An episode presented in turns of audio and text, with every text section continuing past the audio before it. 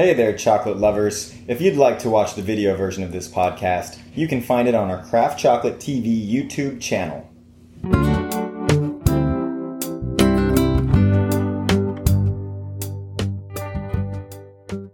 Now that we're inside our chocolate cellar, the first thing we want to cover is the right temperatures.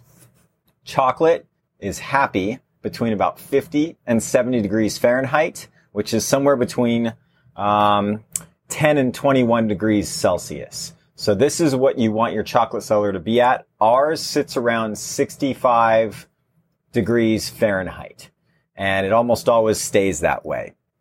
So that's an appropriate temperature. Now, how do you keep it that way? There's a few things that you might want to add depending on the size of your chocolate cellar. The first thing, obviously, to make it cold, is some type of air conditioning. Now, when we were first looking at doing a bigger cellar, you can buy these big refrigeration units, but it can cost you twenty thousand dollars or more. All we did was build insulated walls. We did, uh, you can do regular two by four walls with insulation bats, or we did a two by six wall on the um, one side that has the, the hot machines and the room on the other end. Now, uh, oh, one of the things that's really important is we oversized the air conditioning system. So if you look behind me, there's a large split system A C. This is thirty-six thousand B T Us, which is the biggest unit we could source to keep this room as low as we wanted it to be, which is the mid sixties. If you do a smaller chocolate cellar, all you need is a closet. Insulate the closet and put a window unit, a window A C unit, right in the wall. Just cut a big square hole, slide that thing in there, and turn it on. You don't want to turn it on to its max cold necessarily because it may freeze over. So you got to find, well, find the right A C for the job, but this is a little tricky. And make sure you clean the filters. Do this often because cocoa dust has a way of traveling everywhere and clogging air conditioning. And I would say this is one of my most challenging jobs within the entire chocolate factory maintenance program, is just taking care of the air conditioning systems, and it's always been that way. So, clean the filters regularly, wash them out if you have to, but you really want this on twenty-four seven. You need to make sure your A Cs are working properly.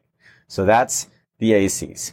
Now, the next thing, dehumidifiers. Because we've expanded the size and scale of our uh, chocolate cellars, we have two Uh, dehumidifiers going all the time. So we've got two large A C systems now as it's expanded, and we have two dehumidifiers constantly pulling moisture out of the air to keep the relative humidity below fifty percent. fifty percent or lower, fine. We've had horror stories of when relative humidity gets too high, and all of a sudden all our sea salt bars have uh, pulled moisture onto them, becoming because salt is very hygroscopic. It pulls moisture right out of our sealed package, and every single bar has water droplets on it, which means we unpackage every bar, try and dry them off, and repackage them if possible. Otherwise, dry them off, remelt them, and start over. You don't want to do that. We've had that happen multiple times with thousands and thousands of bars. So you want your relative humidity low, especially if you've had inclusions that are hygroscopic. Insulation. Originally, all we did was go to the hardware store, and you can buy these rolls of silver-looking insulation bubbles, and you just roll that right on the walls, you staple it on, and make sure you tape all the seams. That worked great, actually, when we had just a window unit in a closet. Had no problems as long as we cleaned our A Cs and filters. And now, what we've done is we've added foam panels that you can get from somewhere like Home Depot, R ten insulation, which is the thicker stuff, which makes it harder for uh, heat to come in and keeps cold in uh, more than, say, R five. And that has worked really well as we've learned how to build chocolate cellars moving forward. So on the other half of our chocolate cellar, we've got big foam panels that we just screwed right to the wall and then taped the seams. and then we keep all our cold air in. Now, cellar management. This is something that is constantly evolving as we grow to suit our business size. Some of the easiest ways to do this are to come up with standard box sizes. So what we try to do is after we flow wrap our bars, we would have somewhere around one hundred bars in the boxes. That way, when we go to count, it is very easy to just count boxes and know there's two thousand bars here and there's three thousand bars here. The other thing is we started having a printer print a bunch of stickers so we can put on the outside of the boxes before we flow wrapped. So we have, this is Mililani. This is our seventy percent Mililani bar. My favorite. If you've never tried it, you've got to try it. It's some of the best chocolate you'll ever taste. Okay. This is the batch number, three zero five five, and then the best buy date. This tells us everything we need to know moving forward for when we take this bar and put it in the exterior package to make sure that we have the right date line up.